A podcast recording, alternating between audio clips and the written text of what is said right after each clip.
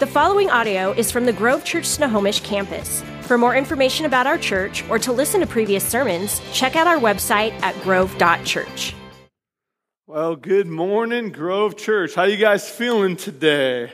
Yeah, happy Labor Day weekend to all of you. If you have a Bible with me today, we're going to be in Exodus chapter eighteen, second book of the Scriptures. You can turn there or open up your phone and do the Bible app, Exodus eighteen, and we'll pick it up in verse thirteen here in just a few minutes.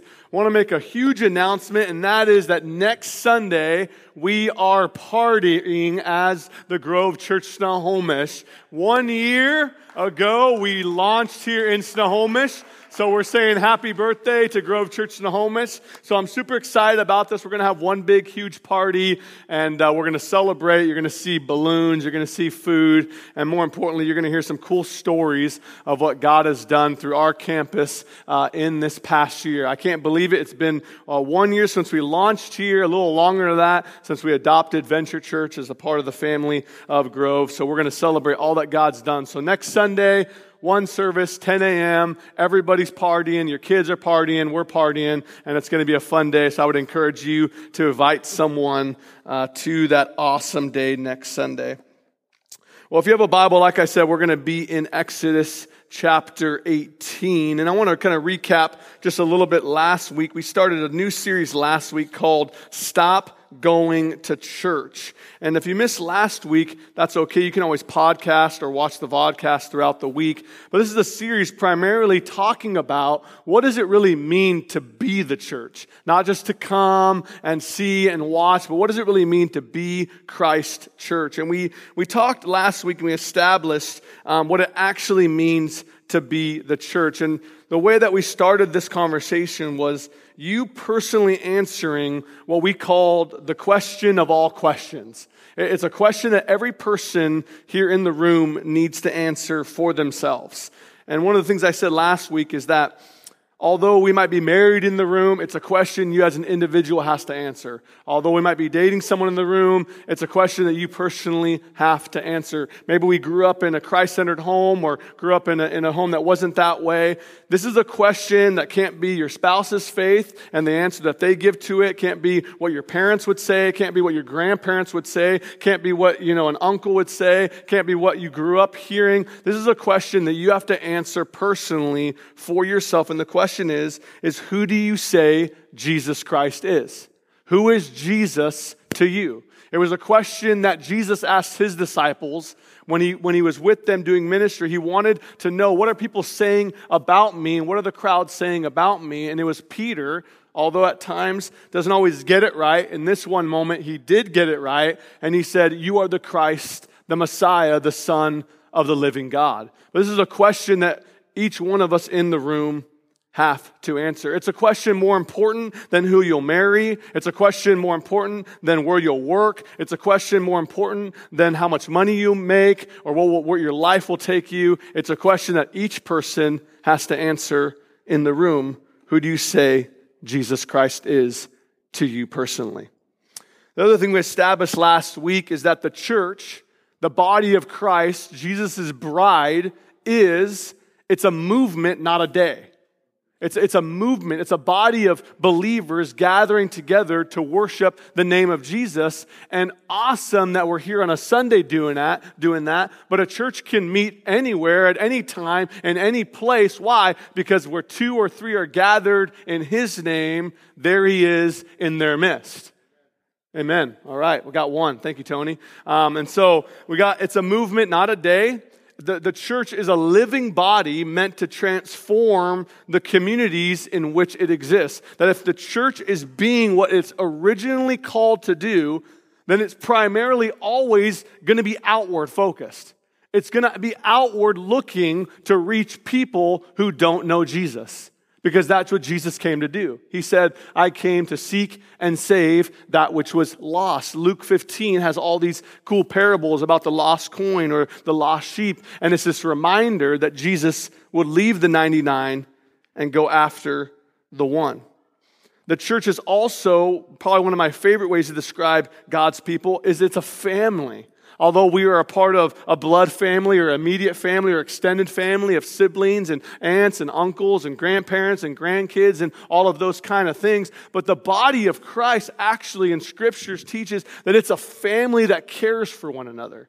It means that you could look around in the room right now and go, I don't really know that person right now next to me. I just met them during the meet and greet, but that's actually your brother and sister in Christ. That's actually a person that's a part of the family of God when they've accepted Jesus. And so the body of Christ is meant to, to care and establish love and support and compassion and mercy. And when the church is alive, these things should be happening in the body of Christ. Practically speaking, it means that when someone has a baby, we celebrate that they had a baby. When someone gets married, we celebrate they had they got married. And when someone's going through difficulty, obviously we're there to weep and support with those in need. It's life on life, caring for one another. That is really what the church is. It's, it's a body of believers that are alive, pursuing Jesus. We said this last week that we need to stop going to church and start being the church. That there's a real big difference between going and being. In fact, we can go to church all of our lives and never actually be the church, which is a really, really crazy thought. I can come to a Sunday or a Thursday or a Wednesday or a Friday my entire life and never actually practice being the body of Christ. And that's why we came up with the phrase, stop going to church. Well, today we're going to talk part two here about our bigger reality. We're going to talk about what does it mean to be a part of the Grove Church, our bigger reality, and then we're going to get real small towards the end of this message and talk about our current reality, where we're at today and where we're going. Let's look to Exodus eighteen, though, and uh, let's establish what's happening here in uh, in Exodus eighteen. So what's happening in Exodus eighteen is Moses, the people of Israel's leader, has just brought them out of Egypt, out of under Pharaoh's rule, and, and you know, the whole let my people go, and you know, the plagues, and the Red Sea, and all that kind of stuff. So these cool things have happened. God has established his people, and he's set them free under Pharaoh's Uh, authority and rule, and, and now they're in the desert. They're on their way to experience the Promised Land, and Moses has some family coming into town. Now, how many know that when family come into town, they always got something to say? Can I hear an amen, all right? So family's coming in town, and family's got something to say, and Jethro has something to say to, to Moses. In the beginning passage of uh, Exodus eighteen, we're not going to read all of it. We're going to start at thirteen. He's just encouraging Moses. He's telling him, man, how awesome it is that God's been moving in the people and how awesome God is and all this encouragement. And then we pick it up in Exodus uh, chapter thirteen where uh, Jethro experiences a problem happening with Moses' leadership. So on the screen, on your phone, or you're a real Christian if you actually brought a physical Bible. Okay, here we go. The next day, Moses sat to judge the people, and the people stood around Moses from morning till evening. When Moses' father-in-law saw all that he was doing for the people, he said, "What is this that you are doing for the people? Why do you sit alone, and all the people stand around you from morning till evening?" And Moses says, said to his father-in-law, "Because the people come to me to inquire of God. When they have a dispute, they come to me. And I decide between one person and another, and I make known to them the statutes of God and his laws." Moses' father-in-law said to him, "What you are doing is not good. You and the people with you will certainly wear yourselves out. For this thing, or for the thing, is too heavy for you. You were not able to do it alone. Now obey my voice. I will give you advice, and God be with you. You shall represent the people before God and bring their cases to God, and you should warn them about the statutes and the laws and make them know the way in which they must walk and what they must do. Moreover, look for able men from all people, men who fear God, who are trustworthy and hate a bribe, and place such men over the people as chiefs of thousands, of hundreds, of fifties, and of tens. And let them judge the people at all times. Every great matter they shall bring to you, but any small matter they shall decide themselves, so it will be easier for you, and they will bear the burden with you. If you do this, God will direct you. You will be able to endure, and all this people also will go to their place in peace. Let's pray for God's word today. Would you bow your heads with me? God, I thank you so much that you can speak through Jethro and through your scriptures way back then, and yet today you can speak to us once again, even now. And I thank you, Jesus, that we're learning today, what does it really mean to be your church? What does it mean to be, God, your bride, your family? And I thank you, God, that we get to learn some things today about what it really means to walk this out today. And so we pray your spirit and your presence that's already here would just continue to move in our hearts. And all God's people said, amen. So I'm just going to kind of lay out some points here from the story. I'm not going to go verse by verse like I sometimes do, but here's kind of basically probably about five different things that we can pull from this story. Now, the, the first one is, is that Moses is the man. Okay, everyone say, he's the man. All right, man, you guys got to wake up. You've been sleeping in too much. Say, he's the man.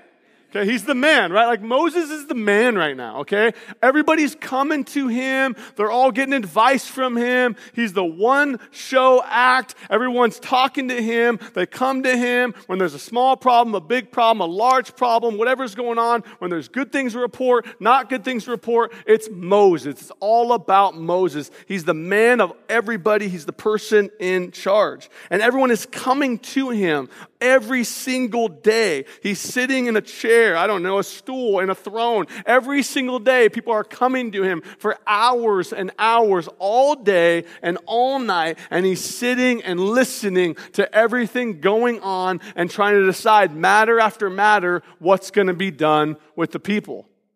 And we're not just talking like, you know, a few hundred people. We're talking thousands of people, the people of Israel were, were back then. And so Moses is the man. And I don't know, the scripture doesn't say this, but I don't know if he thinks he's the man. You know what I mean? Like, we read and go, wow, he is the man. But it's, was he like, this is awesome. All day, every day, I get to decide everything. You're like, I don't know if he's doing that. But think about it. Like, everyone's just coming to him. And Jethro, his father-in-law, how many of you know, man, your father-in-law sometimes has some really good advice? Can I hear him in? Okay. All right. Nobody. Um, but Jethro comes and, and he's celebrating what God has done. He's celebrating that God brought them out of Egypt. He's like, man, Moses, this is amazing. I just look at all the things God did bringing you out of Egypt. And then all of a sudden he's like, whoa, what, what, what what's going on here? And, and his, his first advice here is, what in the world are you doing? Like, I just love it. What are you doing? Like, did you, when did you decide that this was a good idea? For you to sit all day, every day, all night, morning till night, and decide everything all on your own? Like, wh- where did you learn that, Moses? When did you think it was just like a one-man show and you play all the instruments? Like, you know those guys that play the drums and the keys and the guitar and the harmonica? Like, when did you think that was a good idea? What are you doing? He says to him, you are literally, you're, you're going to destroy yourself. You, you are going to wear yourself out. I mean, you could just imagine if you're a person that's a, a boss that oversees people, or you're a manager of, you know, in your workplace, and people come to you and you work, you know, a typical eight-hour shift. I mean, you can just think like how exhausted you are when you maybe oversee only twelve people or twenty or whatever the crew maybe you oversee. Think about doing that all day, every day. Forever. So it's just not smart. He's saying, you're not going to last. You're going to wear yourself out. You're going to you're going to get fried. You're going to burn out. You're going to die. Why? Be- because this job was not meant for you to do alone. I mean, it's just great advice. Don't just apply to the church and apply to where we're at currently. It's just great advice in general. You were just not meant to do things alone, that you need others to help and come around and, and support. So his, his first advice is just like, what, what are you doing? This isn't going to work. You're just, you're just going to, you're going to fry. His next piece of advice here when we read this is, Moses, what, what you're supposed to do for, for the people, what, what, what your, in, your first obligation to the people here that God has called is to pastor them. I, I want you to pastor them spiritually, he says to him. I want you to teach them my laws and my ways. I want you to teach them the scriptures. I want you to teach them how to walk out their faith. And right here, in the book of Exodus, we get a small, small glimpse of what it really means to be a pastor. Just a small, small gl- glimpse. In fact, in scriptures, another name for a pastor is a shepherd, right? It's just a small little glimpse here that a shepherd cares for his sheep. A, a shepherd guides and leads and, and instructs the flock. And, and a shepherd is the one who goes after the sheep. We go fast forward to the book of Luke and or the book of John, and we know that Jesus said that I am the good. Yeah. Right? So we all know from last week that he is the ultimate shepherd. He's the rock upon which we stand, right? So he's the good shepherd that lays down his life for the sheep. He did that on the cross. But then he called other shepherds, other pastors, other leaders to instruct and care for the body of Christ. And what we see here is Jethro's establishing, here's the thing, Moses, you can sit here all day long and listen to all the good and all the bad and all the ugly, and, and but you won't last. And primarily, you were never called to do that. In fact, your first primary responsibility for God's people was to show them Yahweh God, to teach them the law, to teach them to be holy as he is holy, to teach them to follow the scriptures. And yet you're sitting here all day, every day with all of this weight and responsibility that you're neglecting what you were first meant to do. He goes through a few more pieces of of advice here. He says, find capable men who fear God, are trustworthy, and hate a bribe, and place them in leadership over thousands, hundreds, fifties, and tens. Empower people to lead. I call it delegate and celebrate. Find people, find men, raise up people who will love my people and let them lead. Now, this will get real fun. It's interesting that in Exodus, it only says men. Find men. Why men in Exodus? Well, in, in this culture, in, in, in this time, okay, men were the leaders and the responsibility and the patriarchs of their home. In fact, it was men that carried the brute force of what it meant to lead and serve their family. It's interesting because when we look at the scripture and we go, wow, it says men, it automatically makes us think, at least it makes me think, do we believe women should have a voice in leadership in the church? Do we believe that God can use women to lead and equip and train and empower? Well, you should know today that there's some traditions that don't believe women should have any voice in the church, still today. They don't believe women should be pastors. They don't believe women should be leaders. They don't believe women should have a platform on a stage or speak in authority over groups, especially over groups of men. What you must understand when you read Scripture is that we don't read Scripture in isolation. We don't read a passage of Scripture and go, oh, okay, it says that, so that must mean what it is. What we do is we read Scripture in its entirety. And if we fast forward and look to the Scriptures in its entirety, I believe it was in the Gospels, it was women who stood at the cross when Jesus died. I believe it was women who came to the tomb and found the resurrection body. I believe it was women when the Apostle Paul in Acts sixteen stopped teaching in synagogues, went to Lydia's house, who was a woman, her home was saved, and the church started being established in homes that were led by women. So we can conclude that God calls both men and women to care and instruct and empower and be used by him. And if we're honest as men, if women were not in our lives, we would be in a world of hurt. Can I hear an amen, gentlemen? Why? Because at creation, God designed women to be our helper, our companion, our support. And I don't know about you, but my wife is much more than my helper and my supporter, man. She's sometimes the convictor. Like sometimes she's setting me straight on things. You know what I'm saying? Sometimes she put me in my place, right? I mean, my personality, just who I am, I'm just all gas, no break. I am all the time. But guess, man, you know, my lovely, sweet, awesome Amanda, man, she is brake for the right reasons. Like, people who are all gas need some brake in their life. Can I hear an amen? And so we must understand and we must have a full picture of what God called his church to be. It's, it's interesting because you can go into a room as a dude planning stuff and trying to strategize stuff, but you put one gal in the room when you're trying to plan something, and all the guys are like, yeah, man, I never, never thought about that, you know? Oh, oh, so we need plates for the food? Shoot, you know what I mean? It's like we just don't think about these things. But it's just so much bigger than that, right? It's not, it's not just that they're good with food. It's that women are called by God to lead and care for his church. And we must, we must lift them up.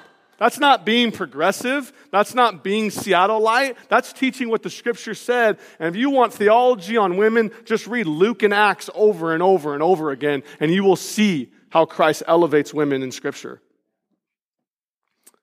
So we're going to find men and women who fear God, are trustworthy, and hate a bribe, and we'll place them in leadership over thousands and hundreds and fifties and tens.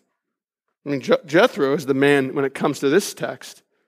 The last part he says is, and God will direct you, and you will endure, and the people will be in peace. If you choose option one, Moses, and you try to stay being the man, sitting on your throne, deciding everything, this will not last. You will not last. But if you recognize and understand that there's a real strong leadership principle here, that you can't do it anymore on your own. You need to raise some people up. You need to empower. You need to believe. You need to hand things off. And you need to do what God ultimately first priority calls you to do. Pastor people. Care for people. Teach them Scripture. Show them Jesus. See, the bigger reality here today, because again, we're, we're talking the bigger reality. The bigger reality of our current context today is that we are one church with two locations. And maybe for some here, you sit here today and go, well, you know, I've never been to the Marysville campus. I don't know anybody up there at the Marysville campus. I don't even know where it's located. I want you to understand that that's okay. This is, this might be, you might, your filter might be, this is my church, my campus right here. And that's awesome. But I want you to, I want to get you to understand a little bit in, in your mind that you are a part of something much bigger than what's in this room right here. And in fact, just numbers-wise, not that everything is numbers, on any given Sunday between both campuses, there's an average with adults and kids, fourteen hundred people coming through the doors of both campuses. So, so there's a bigger reality here than just this room right here. And what that means for you and I is that we are a part of a movement of Jesus' church called the Grove Church. Now, what's really cool about our story is that we just became multi-site a little over a year ago. Grove Marysville has been one campus with a lot of services for a lot of years, and we just decided to go multi-site a little over a year ago because of an opportunity that we had to adopt incredible people that were a part of Venture Church. But prior to that, we were not multi-site. We didn't have other campuses. We didn't have other sister churches or whatever language you want to use. So this is this is our first one. You're, you're the guinea pig. Welcome. And we're learning a lot of things. We're learning a lot about what it means to be multi-site. What does it mean to transfer information from to both campuses? What does it look like to lead churches in different contexts and different places? And here, so that's the bigger reality. Our current reality, Grove Church's Snohomish, current reality, is that we've taken the past year, we're celebrating it next week, happy birthday, Grove Church Snohomish. We've taken the past year and have started our first little baby. And the baby was little. It was like little and small and just little. This little guy, you know? But but here's what's happening now. We're, we're, we're coming up on a year. Here's what's happening in our current reality sitting in this room. Okay, the, the baby's starting to walk, okay? And as parents, we all know, game changer, okay? When your kid starts walking, you're like, all right, we got to close up the cupboards. Where's the chemicals? You know what I mean? It's like everything changes when a baby starts to walk. Our, our church, the Grove Church Snohomish, it is starting to walk, and it's becoming a game changer for us. What, what do I mean by this? What's happening is we have to start thinking differently about how this campus operates. We all know from Jethro here that Andrew can't do it alone, that awesome Crystal with Grove Kids can't do it alone. We recognize from Jethro today, there's no way we can do this alone. There, there's absolutely not possible to continue to move forward. Practically, it's just a couple of examples here for you. Number one, we just got to get deeper in every area of our church, specifically right here. We got to get deeper. I mean, if you think of a team, a football team, first string, second string, third string, we got to get deeper. In fact, when we first adopted Venture Church, we basically had two drivers, but I'll just I'll just say we primarily had one. He's right here. His name's Patrick Stevenson. And sometimes we'd have Ryan as well. But you know what's happened today now one year later? You know how many drivers we have that set up and tear down, make things happen every Sunday? We have three. Why? Because one person cannot do it alone. That's just one small example where we have to get deeper. We have Tony, we have Brock, we have Kevin. Why? Because one person cannot do it alone. It's interesting because I spent some time in Cleveland a few weeks ago, and I was talking to a pastor who uh, their church is set up and tear down like uh, like ours, and great guy. And uh, he was just telling me, yeah, so tell me how it works with, with your campus and how things operate. Let me let, teach me kind of your practices and what, what what you do. He's like, oh man, and like when he was talking to me, I just wanted to start weeping inside my heart. He was just like, yeah, man. So we you know we got set up and tear down, we're doing it for a while, and um, you know we got a team captain.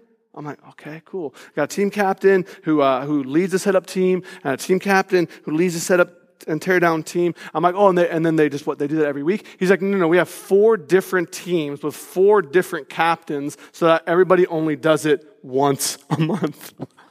I'm like, oh God, oh God.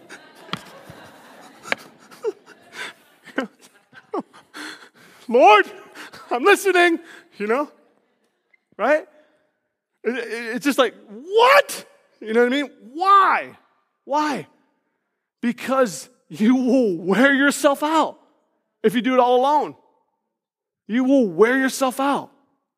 See, it's it's amazing because we start thinking about where we're at, and obviously we're not leaders of thousands in this room. We're not at hundreds. We're probably like at like the leaders of tens right now, right? But we know we have to get deeper here. We know we have to cast vision and get people to understand that the experience matters. We know we need to build bridges in our community. We know that God is growing this campus. Even, even what we're doing at the, at the end of this month, September twenty-ninth, launching all new spaces for Grove Kids. Right? We got elementary that's going to be up here now. Our, our preschool room is going to be actually a dedicated preschool room. And then the walkers and the crawlers back here. Why? Why? Because we recognize that God is blessing our efforts, and we know who builds his church. It's Jesus. But we got to get deeper. We, we don't just need teachers in classrooms. We need people to lead environments. We, we don't just need people to come and watch and enjoy. We need people to be his church and get deeper and recognize that God is building his church. And people are going to continue to be reached And lives are going to continue to be changed. And people are going to continue to be dedicated and baptized and connected into groups and make an impact in their communities. And what that means is that you and I have to understand I have a part to play in His church. I have a part to play in this movement. It, it's so fun to think about celebrating one year of being here, but but it's a it's a mentality shift when we start thinking, I, I don't need to go to church, I need to be His church. Why? Because we can sometimes compartmentalize the going and the being. I'm first called to be His church. I'm called to be His church to my family, to my neighborhood, to my workplace, to those around me. I'm called to be a light as His church. And so we have to begin to ponder and think for ourselves personally, what does it mean to be and not just go? What does it, what does it mean for me to get involved and use my abilities and gifts and talents? What, what does it mean to join and be a part of the Grove Church Snohomish because I believe in this vision and I want to give and be a part of what God is doing? One of the questions I want you to think about today, and we've talked about this before as a church, is where, where am I gifted? Where, where, where am I gifted and what are my passions? Because because we all know, you go, man, I hear that there's so much, you know, need and people need to serve in kids, but I don't like kids. Be honest. Like, please. Like, please don't hang out with kids if you don't like them. Okay? Like, not cool, right? They're not going to have a good experience and neither will you, and you will wear yourself out. You know? But but but where where am I gifted? What what where am I passionate? What experiences do I bring to the body of Christ? There, there, a couple weeks ago, or over a month ago, we we had learned uh, one of the guys in our church is a drummer. All right, and he's not just like an everyday drummer. He's like a professional drummer, okay? And he's been sitting in this room for far too long, okay? And his wife is like, "Let's go, get on it, join the team." Right? Like, I don't know what the gifts are, are that God has given you, but here's what I know. He's given you them, and they're meant to build His church. But see, sometimes we think, well, I'm not like you, all gas and no brake. I'm all brake and no gas. Awesome. Because we need a lot of those people in this church. Right? And there's some people, you're just organized, you're systematic, you're gifted, you're just incredible at putting in structure and things together. Awesome. It's amazing. I've talked about the gifts of the Holy Spirit so much because I believe they're so alive today. I mean, there's people in the room, you're just incredible at mercy and compassion. Your heart just, you, you know, longs just to serve and help people broken that are hurting. That's amazing. Body of Christ needs people who are gifted in mercy and compassion. Body of Christ needs people who are who are gifted in hospitality and encouragement. The body of Christ needs people who can lead and can and can be a part of leading teams. But don't, don't sell yourself short. Well, I'm not that way. I'm not this way. You have something to offer. Can I hear an amen? And so I want you to, to answer this question. Over the next few weeks, we're going to create some easy on-ramps for people to be the church, both inside and outside, both internally and externally. But what I want you to just think about in your head today as you as you ponder our current reality, as you think about where this campus is going in the large context of the Grove Church, what I want you to think is just, where am I gifted? Well, what has God called me to do? How can I play a part in what God has gifted me in? And I want you to ponder that today. As, as the worship team comes up here and we just take a moment to, to listen to the Holy Spirit, I want you to ponder that just for a few minutes here today. I, I want you to think to yourself, what am I good at?